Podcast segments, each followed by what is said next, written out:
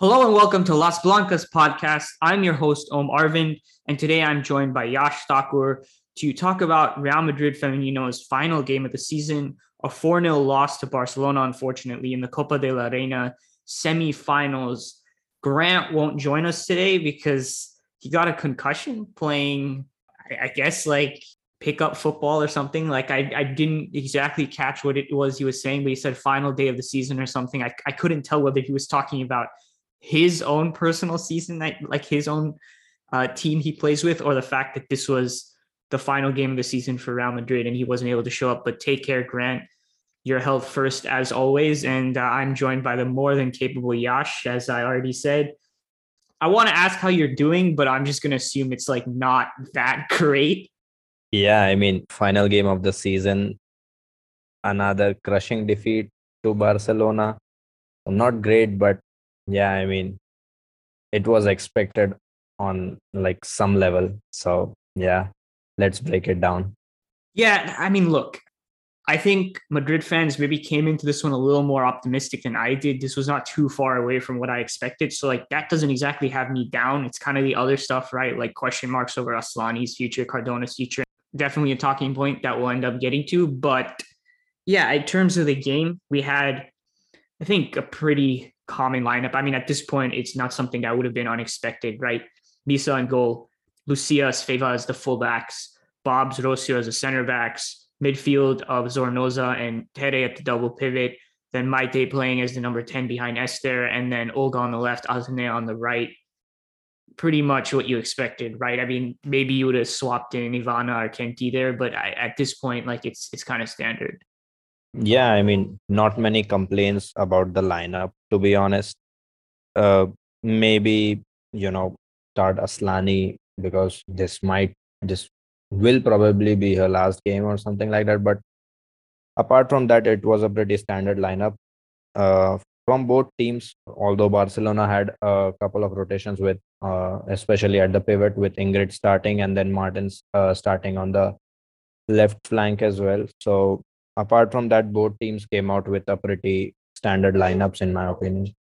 Yeah, Panos in goal, Mapi Paredes at center back, Rolfo at left back, Marta Torrejon at right back, midfield of Engen, Alexia Aitana, Oshoala up top, and then Martens on the left, and then maybe the curveball was Mariona on the right. I don't know why I expected it to be the reverse coming into it, but it very much was Lieke on the left and uh, Mariona on the right. Although Mariona to like say she plays anywhere is like kind of a lie. You're just saying it for simplicity's sake because she flows all over the place. And we'll pretty quickly get into how that kind of determined the game for Barca. So right from the off, we're under massive pressure, right? Like literally in the first minute, Zornoza is having to make a clearance near the line with Rolfo getting a shot at the near post off of a corner kick. It's a series of corners. Misa has to make a save in the third minute, and that kind of sets the tone, right? Like it's okay, this is that type of game. And uh, the reason I say maybe Madridistas were a little more optimistic than me going into this one, which I don't know how accurate of a read that was. I did get the sense, especially from the reactions to how we performed, that maybe there was a little bit of an unrealistic sense of how we could have performed in this match. I mean, I look. I think the first the leg of the the quarterfinals of the Champions League, right, where we played so well, we led them for about 52 minutes. That was a great performance, and it's there's still always things I'm going to go back there and look to and be like, okay, how can we re- replicate what we did there? But that was not the same game as this one. Look, Barca just did not really press in that one for whatever the reason was, whether it was tactical, whether it was because they were tired. And I think we could say with mild confidence that it's probably because they were tired, given how we've seen them end this season in the run up to this match. Was like that just kind of changed the dynamic a little bit, right? It allowed us to retain possession, get out of that cycle of Barcelona progresses, turnover, counter press, attack again, which is just eh, almost impossible to get out of. right? even in the final that Lyon won, they had to endure that for like a good 20 minutes after they scored the first goal, right? Like it's not like oh my god this is happening to real madrid. What are we doing? Like this is ridiculous like this happens to every team when barca go out and they decide to press right? Or they're able to progress into the final third which kind of links to their pressing game right? Because that helps them get possession back quicker then they can restart an attack and there's just no time to brief the opposition right? So that was a pretty key difference from this game and that game that I think people should like take note of. And then yeah, obviously we just didn't perform as well, but when we literally the first 20 minutes of the game is like we have like two entries into the opposition half. I don't know how much more I expect. Like I don't know what the scheme would be that's realistic with the players that we have and everything that would be like, oh man, it would have flipped what we saw. Like Barca just transcended to that rarefied level in possession and in their counter pressing that was just irresistible. And there was a lot of people who were like, I don't see the ambition for us to win. You know, where's the character? Like, I don't know, man. Like maybe the ambition and the character and like the mental side of it kind of gets deflated when you're not able to touch the ball for literally like half of an entire half and you can't escape your own like the the confines outside your box because they're they, the opposition is that dominant look they're just better than us right and when they play at this level you just got to accept that, right? Like this is a long term thing. There's not that much we can do in any moment, which is not to say we should not we should stop thinking about how we go out to play Barca. What are things we can do? But they were really, really playing. This is the best I've seen them play in months, in my opinion. I mean, I don't know how you feel about it, but clearly losing the final really was like a moment of real anger for them, and they took out their anger on us because what we were seeing in possession was just brilliant stuff, right? Mariona playing from a free role off the right, meaning she's going to drift into central areas and all of that. And Aitana reacting off of her movement beautifully. When Mariona dropped, Aitana went in behind. Like those are just basic counter movements that they were executing, just the natural chemistry of the players. And it was it was so difficult to mark all of that. I mean, I'll I'll save that after I give you a chance to, to speak real quick because I've already gone on for quite a bit. But there was that aspect of it. There was Alexia's you know, dismarking on the left hand side, just stretching out to the touchline, getting free, putting balls into the box. Like the fluidity, fluidity of that midfield and how they were pulling us apart was ridiculous. The level of coordination that was occurring there. I mean, it was there was very little chance that we're going to touch the ball unless we had a drastically different level that we haven't shown before out of possession, right? So yeah, that that's just my general feeling of the match. I mean, how, how do you feel about how, how what did you think was going to happen going into this and you know, what is your, I guess, feelings about how we played and what we could have done, seeing what the what the scoreline was after the final whistle? Yeah, so I mean, you covered a lot of it, but honestly, like going into the game, I knew the final would flip some sort of switch in this Barcelona side because, as you spoke, that coming towards the end of the season, they have been a little tired. So we we could see that in their games, and now they have they they had lost two back-to-back games in the Champions League, which is like which you don't hear very often. Barcelona losing games in general is what uh, you don't hear very often. So obviously, I expected a reaction of some sort. I, I was in half half a mind thinking maybe the final loss, maybe the amount of uh, physical uh, they would be physically spent after the final. I thought and emotionally spent as well because that loss was a, a little crushing on a side that has been as dominant as them. So maybe you know i thought maybe they would be deflated or obviously there is the other side that maybe they would come out for blood and that is what we got. They came out for blood and they sensed it from from literally from the kickoff. Like in the first minute you have uh, Rolfo's chance from the corner. Inside 5 minutes they have like three corners. I mean they it, was inevitable what what happened later on. Uh, we are lucky the scoreline remained at full time 4 0 because uh, before scoring the first goal, they hit the pole twice, they hit, hit the post twice. So, I mean, there was just it's it's just typical Barcelona, you know, like they they don't just attack, they attack in wave after wave after waves. So it's not like okay, we have managed to hold out this attack. Now we can try to build something out. No, it's not like that. As soon as you win the ball back they are onto you. They hound you like like wolves and they just get the ball out. The counter pressing was like insane. We we could not even string one pass together let alone two. So like the touches were poor as well i mean but when when the opposition is coming at you with that sort of intensity and that sort of uh, it's it's just it's just difficult. And i don't know what we could have done to be to be very honest. Like yeah i mean you can change some personnel but i don't think that would have massively changed whatever has happened.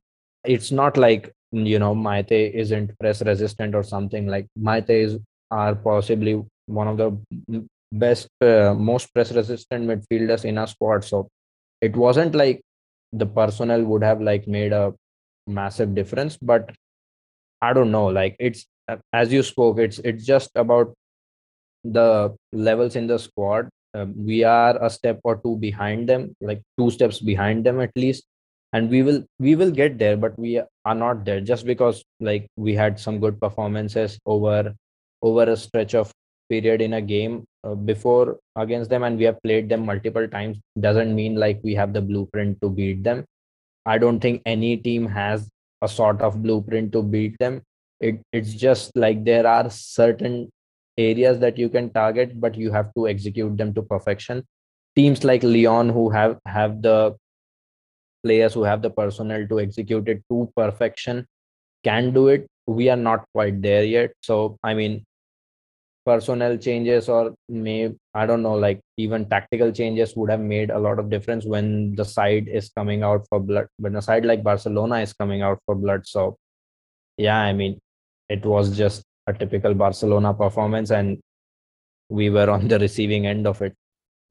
Yeah the other thing is you know jonathan giraldez has learned things from that first leg right? Like a, a huge part of our scheme defensively was it was not player to player like Lyon did it, but it was player to player behind our front two. So we were doing a 4 4 2 high press thing, right? And so the front two has to take the center backs and contain the defensive midfielder. And then from there, it was basically player to player across the pitch, right? And then as we receded into a block, if Barca were able to progress, it became like a bit more zonal, like more ball oriented, right? So like, you know, the far side winger would pinch in and it was it was more, you know, focused on where's the ball at, who's close to the ball, pick up all those players and, and press very intensely on the flanks. And so maybe you double up on a ball carrier. But like there was fundamentally like some kind of player to player concept going on defensively there. Right. And the way Barca had lined up, right, was Rolfo left wing, Leila left back, if I'm remembering correctly, right? That was the initial lineup. Was obviously Rolfo was kind of coming inside, but it, it was just a bit easier for our for our fullback to kind of check the winger, right? And the winger takes the fullback, and there would be some kind of trading of assignments, of course, because football is is so fluid. Like it's never that organized where in every single sequence everyone is going to be picking up who you thought you were going to pick up on paper. But there was a general idea like that, right? And from that idea, we were able to make organized like swaps of who is taking who and you know orient towards the ball. Like there was a good base to do it because everything kind of made sense right? People had their initial kind of assignments and then they could kind of react off of that. And when Hansen is playing on the other side she she stays high and wide. She's a one versus one player. And so to say that makes things simplistic is wrong, but I think from an organizational perspective, it's more simplistic. It's the execution that's difficult because, okay, sure, you know you're going to take Hansen. The problem is you can't stop her, right? Unless you're Selma Bacha, apparently. So there was that. And then how does Jonathan end up flipping the game after the penalty? Right. He brings on Claudia Pina, who it plays a little bit more of an interior role. I mean, their average positions, Rolfo's and Pina's, were kind of similar from what we could see from the past maps. But Pina definitely played more as a midfielder, right? Her associative play was superior. And I think Jonathan took some lessons from that in the sense that obviously that was the lineup for the second leg. But you can tell with how when Mariona coming in and playing off the right, like we couldn't apply that like same defensive blueprint exactly and have it work the same way because a fullback cannot check Mariona because she doesn't play like a winger at all. Like it's not a case of, oh, inverted winger. It's a case of she's just an extra midfielder, right? She was making runs into the left hand side of the pitch to progress play to create chances for Barca, right? Like if I'm remembering correctly, the chance where Mari- where Oshoala strikes a header off the post in the first half was Mariona coming to the left, receiving. Zornoza tries to track her or whatever, but she receives free and, and, and Zornoza's too late to come. Then she feeds Alexia out to the left, and Alexia plays that cross in. Oshoala beats Misa to the cross, and it's off the post, right? I do not want Sofie Svava tracking all the way across the entire width of the pitch to follow Mariona in that instance, right? It just doesn't make any sense.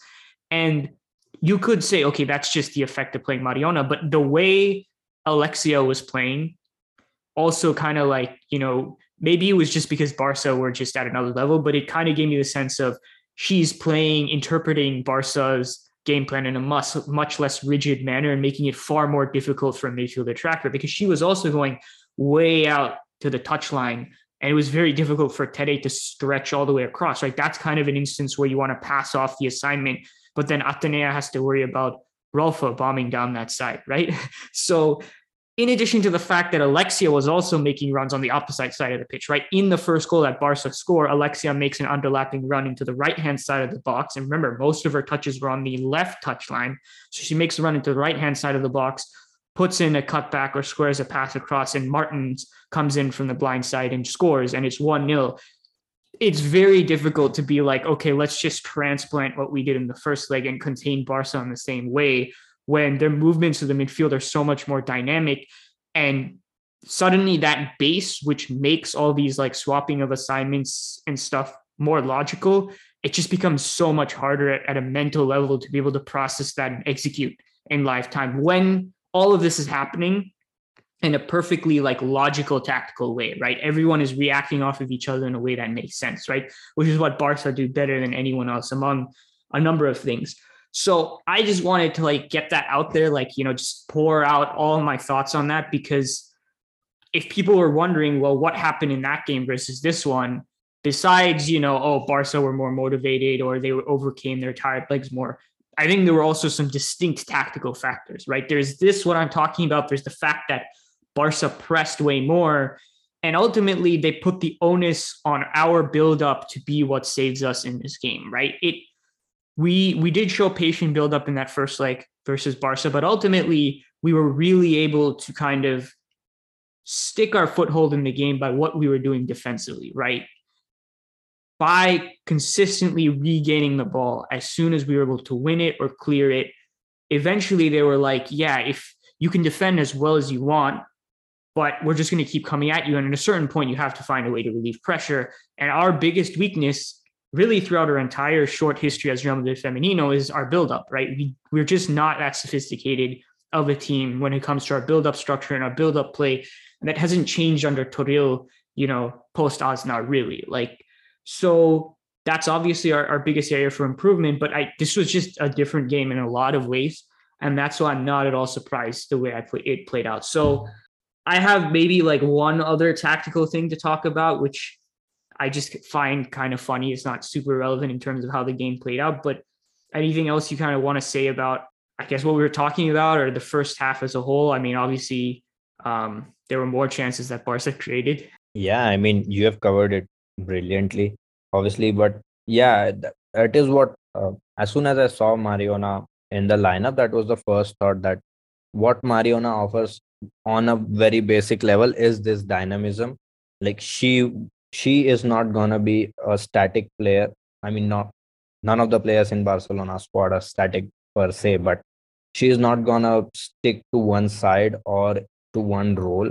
She's gonna roam about like literally everywhere across the whole width of the pitch to provide herself to just provide the support and create those numerical advantages in wherever the ball is and that is what we saw here. And that is what makes her such a lethal weapon even with or without touching the ball. Like that is what makes her so so crucial for this barcelona side. Because she can pop up anywhere. As you as you mentioned from for that oshoala uh, header that hit the post. She she drifted down to all the way to the left side to just provide support and create. And she was uh, integral in creating that chance so that is what it is. Like she brings this this level of dynamism that just elevates everything Barcelona do in possession because they always have that extra body wherever they need it to be. So it's it's it's just very hard to deal with. As you as you talk about like we cannot approach that with a man marking approach.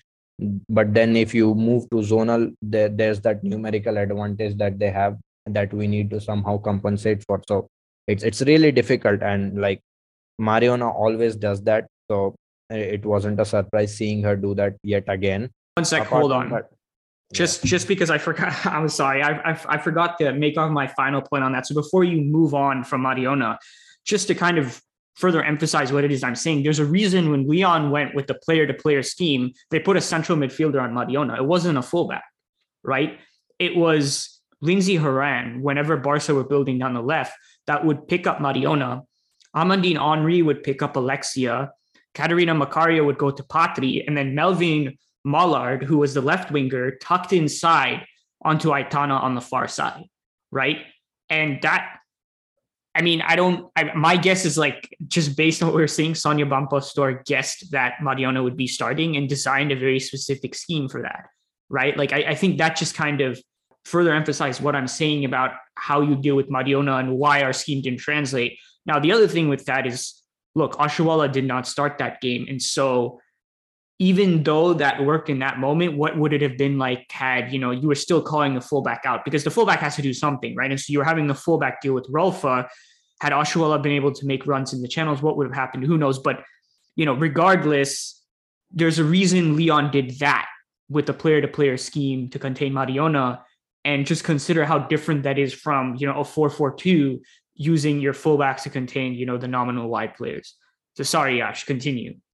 No, I was just gonna make that Oshoala point because uh, they started with Jenni in in the final, and like that that was a problem. I felt like because Jenni and Mariona are you know operate in in a sort of similar zone, so they were like there wasn't anyone who was making who was stretching the back line or making those runs in behind, so or or in the channel. So none of those players make those sort of runs.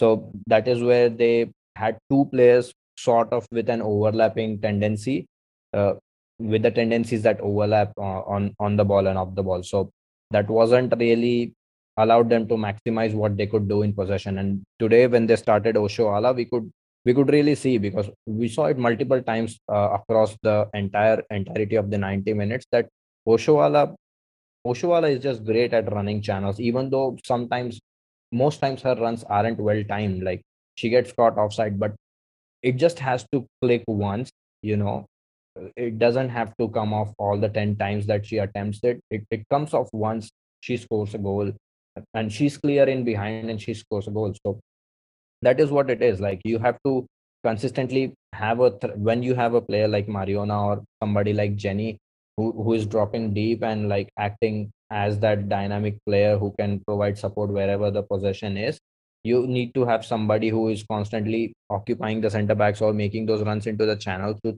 challenge and to keep the back line as uh, you know uh, uh, on their toes uh, or en- engaged you know so that is what didn't happen in the final and that is what was different uh, what that is what was different today uh, then i mean barcelona just had a plethora of chances across the first half and to be honest our only like outlet was Esther dropping deep and just using her quick feet to beat some sort of pressure and then release the ball. I mean, that too didn't really help us evade a lot of pressure, but uh, for a moment, for a moment, it allowed us to like release some sort of pressure. Uh, Esther was arguably the only player that had some sort of positive or standout moments in that first half for me because uh, she she displays uh, displayed really quick feet like she she was really silky on her whenever she got the touch she was able to like dribble past players or you know she was able to hold the ball off uh, in whenever she was like under pressure as well. So that was really good to see. But then i think she picked up an injury and that is why she was uh, taken off in the second half. But yeah we'll get to that uh, but that is all. I mean there was nothing we we weren't even able to like enter the final third that many times. Like in the first five minutes it happened once with uh, uh with Athenea just uh, charging down the right and uh, you know dribbling past one two players making Rolfo sit down. And the cross was then not that not that great. But apart from that we didn't really have uh, much even beyond like in the first five minutes we have uh, doing that twice. But then again after that we didn't really see that happening ever again because then that battle between Athenea and Rolfo was just a very one-sided battle because Rolfo was able to match her for pace as well and I mean there weren't many options for Athenea to be you know to make stuff happen just out of thin air so though that duel was often won by uh, Rolfo moving forward. So there wasn't there wasn't that much uh, of that. Then I in I felt like I would also like to talk about like Tere's performance. Yeah, although the overall scheme and the tactics weren't that good, we weren't able to match them. I felt Tere was a little, I don't know, like physically spent even in the first 20 25 minutes. Uh, the goal that came, she just lost track of uh, Alexia's runs. I know it's hard to like track, but she was she looked over her shoulder to check where uh, Alexia was, and then she just switched uh, to watch the ball for a moment, and that is when she just lost Alexia like completely. And then she makes a run to the byline on the right hand side and plays the cutback, and that's the goal. But she looked she looked quite spent to me her passes weren't coming off. There were some heavy touches. Her passes were hitting. Uh, her passes were sloppy, hitting teammates and stuff like that. So I don't know. It wasn't a great performance from Tere overall, but it wasn't a great performance from anyone in the side except maybe Esther had some good moments. So yeah, I mean, And Misa made some saves, obviously. I mean, I don't know. We can talk about the corner kick on the corner kick goal that Barca scored and what was going on there. Um, but by and large, I think Misa accounted herself well, as she normally does in non-European competition, it seems, versus Barcelona. Um, I mean, the standout one obviously is the one versus one save she made versus Oshoala in the second half. But I mean, yeah, I mean, pretty much what you're saying is correct. So that's the other tactical note, which I said it was kind of funny. I mean, I don't really know if it's funny at all to, to anyone but me, but there was some talk about how Ingrid Engen played. And look, I think she was fine. Like, I don't think she was bad at all, but like, there was a lot of like, you know, this is like her moment, like, what a game and stuff. And the reason it's funny to me is because like she was literally like she didn't have a role in build up like at all. Like I'd love to be able to see what the touches were for her and passes attempted relative to everyone else because Aitana was playing two roles today. One was reacting off of Mariona, threatening, you know, high in the half space, connecting down that side. And then the other, which was generally the first thing she was doing, which was dropping off and conducting play from deep. And she would just kind of sit us across from Engen, collect the ball, look up, play it somewhere else. And it was like the entire buildup just kind of passed around her. And then Engen's role was to, to kind of pick up loose balls, win a couple of those in midfield, which she did well. And, and that's fine, right? Like that was really all she kind of needed to do. But it was just kind of like to me, like, I, I don't know, like the fact that Aitana was basically just doing her job and Engen was just getting to kind of sit there and relax and get the best view of anyone of you know Barca's build-up dynamics, and then every like five minutes maybe collect a loose pass, like you know, kind of a dream job, I guess. But it's there's a pretty stark difference, I think, when Patri is in when versus when she is in, and it's always interesting to see like what is it like when Engen comes in, and I guess Jonathan was like, yeah, man, just let Aitana do everything because she's good enough, and Engen will be there for kind of like defensive transition or whatever, I guess. So I don't know if that's how you saw it, but like it looked like extremely obvious to me. yeah, you're a hater. That is what it is. but no, like, uh, she didn't really have much to do. to be fair, she was just picking up loose balls, as you said. As you said, didn't really have a big role in uh, in the build-up phases, which you normally expect from a pivot uh, in that Barcelona midfield. But yeah, I mean, Look, I, I she was fine. It's just like it's such a stark difference. Like if Pati was in there, she's gonna be like restarting play, and with Engen in there, it was like, you know, like all right, just you know, just move a little bit over there, and Aitana will take care of everything. But yeah, it literally like I mean, it says a lot about Barca's performance, but that was what was happening, and we still got like absolutely destroyed. It made no difference whatsoever. Um, it was just something I picked up on. Anything else about the first half? no, not really. I mean, I think we covered it pretty well.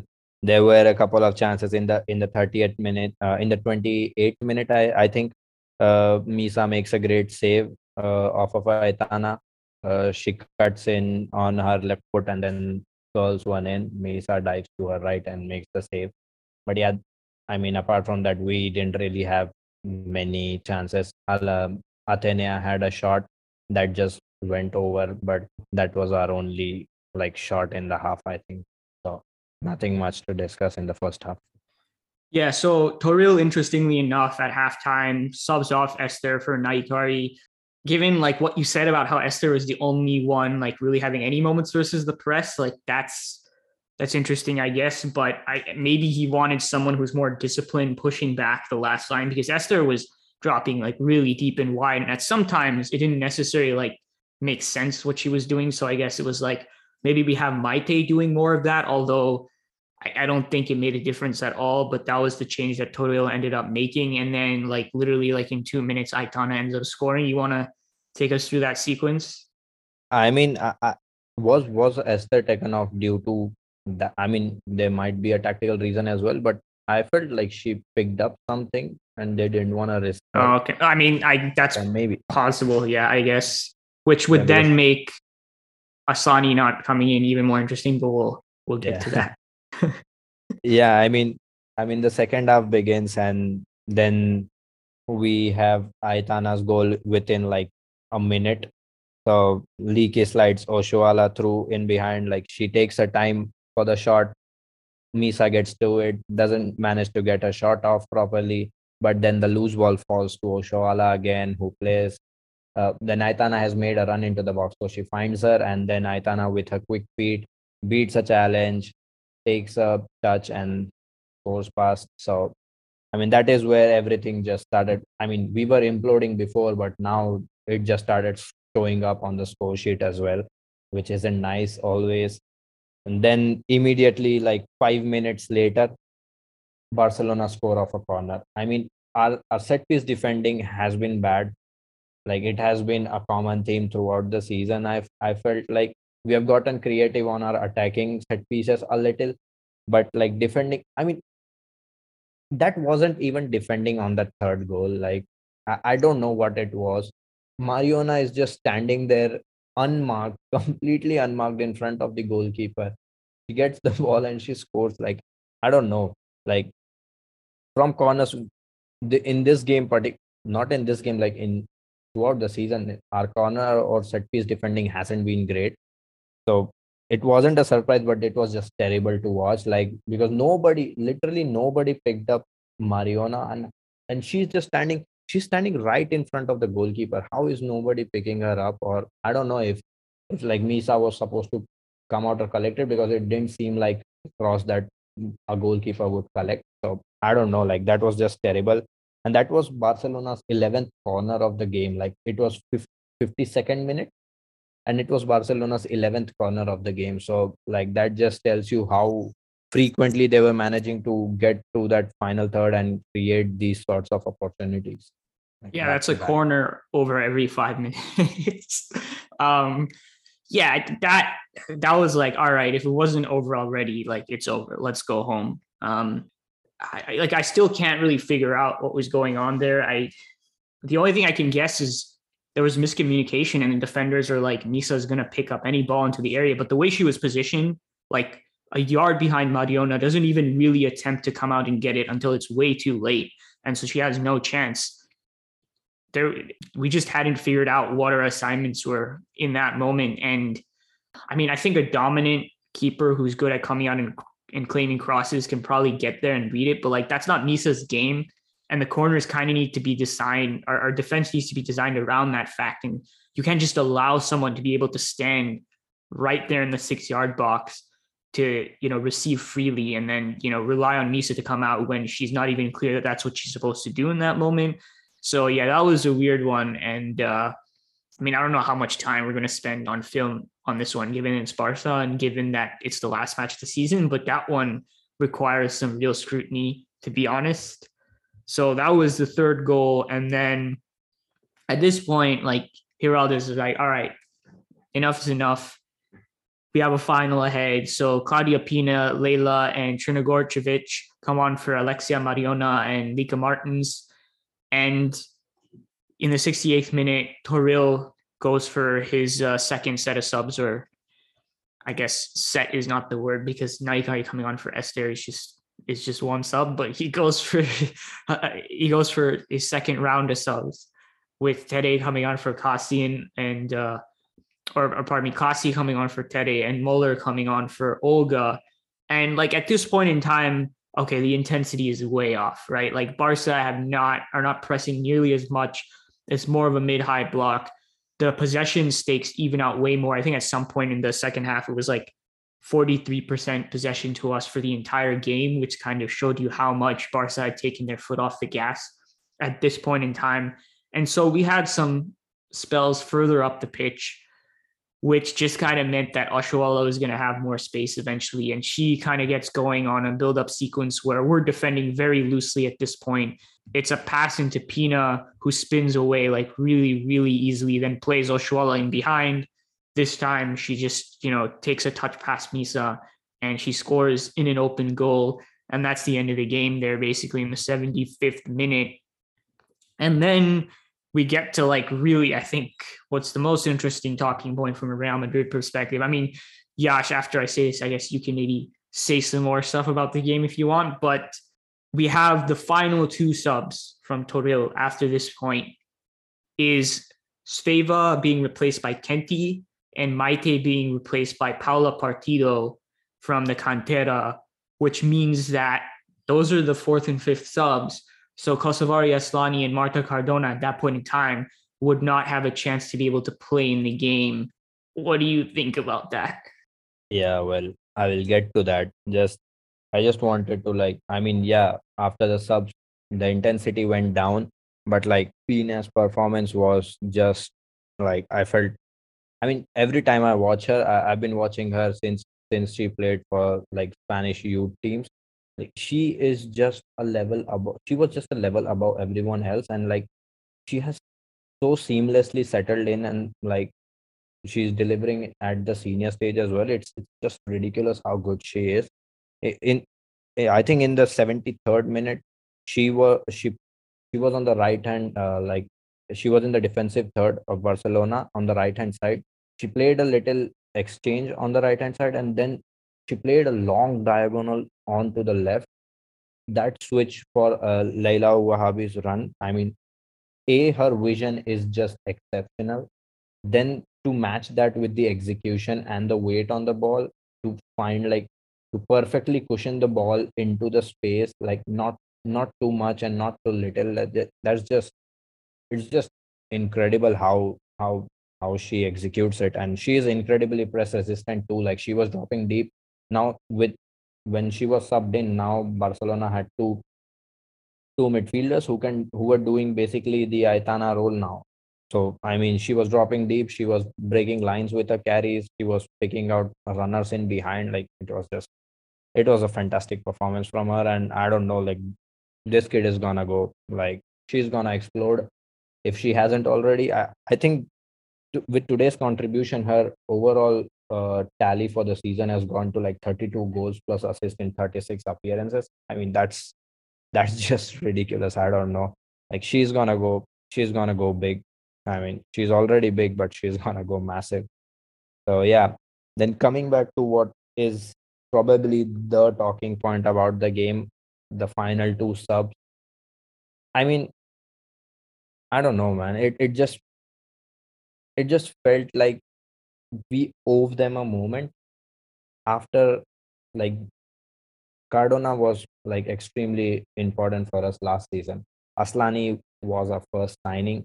Like Asllani has been here like even before we were Real Madrid on paper. So I mean it's just it just felt like a little a disservice to what they have done for the club in such a in such a small period they have made an impact that players will come like many players will come many big names will come in the future probably. But the bond that you know fans have with these sorts of pioneer players who like laid the foundation work like players like Asllani who came here when we were nothing then players like Cardona who came here and pushed us to that uh, you know apex tournament in Europe that is the Champions League by you know at many times Cardona won us the game individually via her long shots or anything like that. She produced magic on a consistent basis last season. This season she hasn't been able to due to multiple injuries, recurring injuries. That's fine, but I felt like they deserved a moment with the fans for what they have done. And I mean the game was already over, like 4 0 Paula Partido isn't gonna change the game. She had a great tournament. Shout out to her. She had a great tournament uh, in the under 17s European Championship. They finished runner up. She was uh, really crucial for Spain. But come on, like she's gonna have opportunities going forwards as well. She is she's brilliant. She's talented. She's gonna have those opportunities. But if possibly Asllani's departure is what is almost confirmed, like we have all like made peace with that Asllani isn't renewing possibly. So this was her final game. This was against Barcelona. Like we all know how much Asllani loves Madrid, how big of a Madridista she is. So this was the perfect game to like, even if we are losing 4 0, doesn't matter. This was the moment to give her that, you know, that send off that she deserves. Like Babette got time on the pitch, Kaci got time on the pitch. Asllani deserved time on the pitch. I, I don't know, like it, it may be just emotional thing, but I felt we owe we owed it to them, and Cardona as well. Cardona, ever since coming in, the way she formed a partnership with that front three of Sofia Jakobsson, Asllani, and Cardona, the way those three worked off. I mean, we have excellent memories of those time. Like we have some really memorable moments of of those three players. Like Jakobsson is gone. Asllani and Cardona leaving too. Like it just fe- feels even we haven't like seen an era at Real Madrid women yet, but it still feels like an end of an era per se. But yeah, I, I don't know. Like it just felt like a disservice to them. Yeah, man, I'm not going to lie. Like, I was only listening to half of what you were saying because as we're doing this, there was, there's a, a space right now on Twitter, hashtag Rossell out, obviously, where apparently Cardona joined it for like two minutes. So I was like desperately trying to like see if she was still there, which I don't think she is, and like also kind of hear what they were talking about. So I think I got enough of what you're saying though. But like, man, like if I seem a little like, you know, trying to recollect my thoughts, that's why a lot happening at the moment. So yeah, Toril spoke about why they didn't play, obviously, because he was asked about it. And uh, it was pretty brief. He was like, Asllani did not play because I wanted to play with three midfielders. And uh, Cardona did not play because she wasn't fully fit or something like that, which, look, the three midfielders thing, like in terms of starting them in the match, I think there's any sort of logic that you can defend for not starting them, right? Because it's the semifinals of a cup and we probably want to win if we can. But when it becomes 3 0 and the match is completely over and like your team is literally just giving up, you know, a shot right in front of goal on a set piece, it's over, man. And I don't know what three midfielders is going to do for you in any way, like in any sense of framing it that like is more important than like I think maybe giving a little bit of a tribute to Asllani. And then I guess like if Cardona like really cannot play and she's fit enough, if she's not fit enough, like it's a player safety thing. But I don't look. I, I'm not an idiot. Like I don't I don't really think that's what what it was about. I'm pretty sure she could have played like five minutes at the end of the game just standing there. And I, I don't know exactly how to feel about this because for one, like I'm very biased here. And like when I'm biased, I try to be like extremely open about it, right? Like Cardona is that player for me, right? It's the player where I'm sure Yash, you have yours.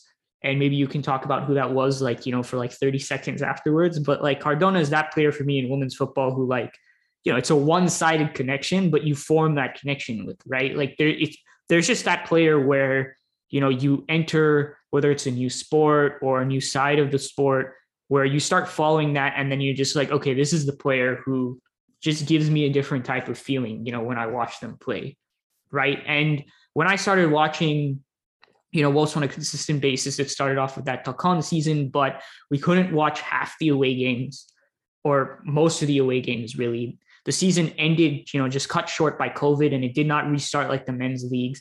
And at that point in time, I was just really burned out by football and I was not following the women's team in the way that I would for that next season. Right. So, yeah, I guess I felt like an affinity for Sofia Jakobsson and Ainoa Campo, but it wasn't really the same. Right. Like the real beginning for me was that next season. It was like, okay, we're Real Madrid proper, right? We have the badge, we have the kit. We're going to be able to watch most games, or at least I know how to watch most games now and what I need to do all right, this is the one. And then Marta Cardona went on to be our best player that season. playing in the exact type of style that I've always loved since I was a kid, right? A fast winger, you know, a brilliant dribbler, right? You know, scoring big goals in big moments, had a, you know, a winner mentality, right? Like that cliche, like, you know, this is the type of player who like genuinely like frustrated, ruins her day if we lost a preseason match. And then on top of that, there was the whole like Flash Cardona thing with Marina and like the way she connected with the fans. Like she's just that player for me, right? Like there will never be another player like that for me because it was a very specific moment in time when I, I joined women's football, right? It's just impossible. Everyone has that player. So when I speak on this, just keep that in in mind. But I do think I'm trying to speak as objectively as possible. And for, for but for this reason, I'm not going to freak out about this moment. But it does feel to me kind of ugly that in this moment in time, when the stakes were non-existent, you couldn't give minutes to two of your brightest attackers, two of your most important attackers of the last few years who drove the success of our campaign last season. And, you know, the excuses are I wanted to play with three central midfielders and Cardona had just kind of come back from injury. It just it feels a bit cold to me. And look, like the fans, obviously they showed up to support the team. Obviously, they showed up with the hope that they could propel their team to some kind of result. But I think we all knew that wasn't going to happen, right? They really showed up because this was a moment for them to be able to say goodbye to these players in the final match that they will probably ever play for Real Madrid. It's not confirmed, confirmed, but at this point, that's really kind of what it looks like, especially when Cardona joins a space that says hashtag Rossell out. That just seems to me like that was a conscious decision. And why was the decision made? On the one hand, you could just say that Real Madrid have generally been kind of cold with the foundational figures of our club, right? We did not want to pay Jakobsson, and we're like, okay, you can you can leave, right? Like that's it, right? We didn't want to pay Asllani, and she ended up staying because she took a lower amount of money. You know, we're we're where we're at with Cardona because she wanted more money, and we're like, yeah, you know what? No, and because you're dragging this on too long, we're going to rescind our offer, and it's over, right? And so that's one side of it, right? There's just a ruthless side of it that Real Madrid's like, we're going to look on to the to the next day and we're going to look on to tomorrow and the past doesn't matter. But also like I think, you know, we we didn't do that. With we we gave Bob's her send off, right? We made a nice video for Bob's before this game, even, and then Kaci got subbed on. I think there's a sense that the relationship the club has with those two players is much more amicable than with Asllani and Cardona at the moment. With Asllani, it's less clear to me why that would be the case, given all the sacrifices that Asllani has made for this club and how she's been more motivated to play for us than we've been to have her, you know, for most of the time. I mean, maybe it's because at one point there was a Facebook post where she was complaining about the physicality of the league and saying that she needed to leave. There were, you know, mumblings about Asllani talking to a fan, and, and this tweet was deleted, but apparently Asllani telling a fan, the club doesn't value, but you guys value me, and that's why I'm leaving. Maybe stuff like that. And maybe there's something behind the scenes in her negotiations with the club that went sour. With Cardona, it seems to be a little bit more clear, right? The negotiations didn't go well. There was apparently frustration about the way she managed her injury and coming back too quickly. And there's also some other things that I don't still don't know whether I should really talk about. But the relationship between the club and Cardona is just very poor at the moment. And if that's the reason that we didn't get to see these two play, I don't know, man. Like, just let it go. Like, it's over. You know, like, think about what this means for the fans more than anyone else. And think about like the, the history, the reputation that Real Madrid has carried, fairly or unfairly, about the way they treat their legends. Now, I don't know if legends is the word to use here, but we're three years into our history, and these are two of the most important attackers we've ever had, who have brought more meaning, you know, to to you know, and, and feeling to what we've accomplished on the pitch than you know most other players, right? So I just don't get why it couldn't have been done. It feels a bit petty, and uh, that that's just going to leave us with a bad feeling. Obviously, the fans would have still gotten to say goodbye anyway because you know there's all the post match stuff. The players would have you know come up to the fans signing autographs and stuff. Someone said that Cardona was crying at the end which I don't know whether you want to believe that or take it with a grain of salt, but someone who was at the stadium said that that was the case. So yeah, it's just not great, is it? Whether it's really that serious or not, I it just felt like you would have lost nothing by doing this, and um, it was something that every fan wanted. It's certainly something I wanted, and yeah, I guess just to wrap up the discussion on it, like I don't know, man. For me, it was like all I wanted this season on an emotional level was just to see Cardona play. Like that's it. I just wanted to feel that joy again of watching someone like that play. That honestly, more and more as I watch football, like I find it difficult to like really get, you know, get that feeling. So yeah, on a personal level, it hurts a lot. And I don't know, man. I just, I just think we're gonna handle it differently. Um, anything else you want to add on to that? You want to give us like your 30 second story on, you know, who your Marta Cardona is? Yeah, my Marta Cardona is gonna remain a secret because then I get called out on it. So yeah, I mean, overall it just felt like disservice to two two players who have like defined an era for Real Madrid women. Although we haven't had a, an era per se, but like these are the foundational figures that we will look back on when we have greater successes in the future. Because when Asllani joined us, when like we were we were nothing, like we were just a club that was going to be Real Madrid. She was our first signing. She's a historical figure. Like I have said that before as well in the previous pod as well that she's a historical figure. Whenever we talk about Real Madrid, we cannot we can't not mention Asllani. Cardona, she exploded with us in the previous season. That was her personal best season as well. And she propelled us to greater heights alongside Asllani and Jakobsson. Like that front three had brought us so many good good memories. Cardona won us games single-handedly on occasions. And that is the reason why we managed to play in the Champions League in the first place. So, you know, just if not five, just two, three minutes where she's just standing on the pitch where the fans get to see her in the new kit on the pitch, you know, doing bits, at least touching the ball, playing just one back pass or anything like that is what like fans would have remembered. I don't know what goes on behind the scenes. I don't know how the relationship between the between Cardona and the club, between Asllani and the club are. I I I I have heard a lot of things that have gone wrong on the behind the scenes, but beyond that, like you have to look beyond that. You have to, I don't know, when when players have done so much for the club, when when club wasn't thinking about, yeah, I mean, club was thinking about it, but these players are what defined Real Madrid. These these are the players that that fans identify as Real Madrid Femenino. You know, when we talk about Real Madrid Femenino, we, we are talking about Asllani, we are talking about Cardona, who has, you know, exploded into this really excellent winger in, in the league who now has end product to her as well. We are talking about a player who has like exploded onto the scene and made her mark for the national team as well, who who is being talked about as one of the best wingers in the league and one of the top wingers across the world. So I don't know. You could have just given her a moment with the fans that she and the fans both deserve. Yeah, it just it just felt like a disservice to both of them. I don't know. It just it just ends on a really bad note. Something so beautiful that we have experienced over the last few years, just coming to an end, and you know us not wrapping it up nicely just leaves a little sour taste in the in the end. So yeah, it's a weird way to end the season when the story for us ending the season was going to be we clinch Champions League qualification on the final day, right? And you know, this would have been like, ah, whatever, you know, Barca, it would have been nice if we went through, but that's not the real story. And now what everything is is anyone is going to talk about now is this.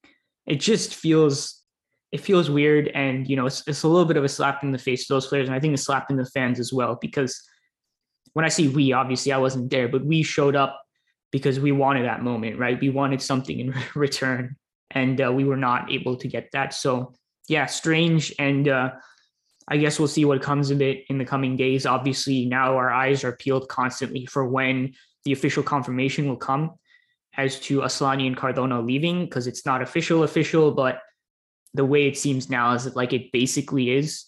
And um, I really, really hope so, but I don't think we're going to get what happened last season where everything looked like Asllani was leaving and then suddenly it's like, nope, she's staying. I I don't know if I, I don't think that's going to happen at this point, unfortunately. And um, yeah, we'll just try to keep track of that as things go forward. Yeah. So, I mean, the season is over. This is it. And uh, we'll see how much time we have because obviously managing Madrid's focus after this is going to be Champions League final time, and then you know we transition to other stuff in the summer. But I'm really like you know hoping we can carve out some time to both review the season, but then do our proper tributes. You know, do what Real Madrid, let's be honest, couldn't do at least of yet for some of these players like Asllani and Cardona because I, I think they deserve it. So, Yash, really appreciate you uh, doing this with me and speaking so candidly about this. I think you always bring a fantastic perspective, especially as someone who's been watching women's football for a long time. So I think you understand what this means more than most. As always, man, a pleasure talking to you and uh, Hala Madrid. Hala Madrid.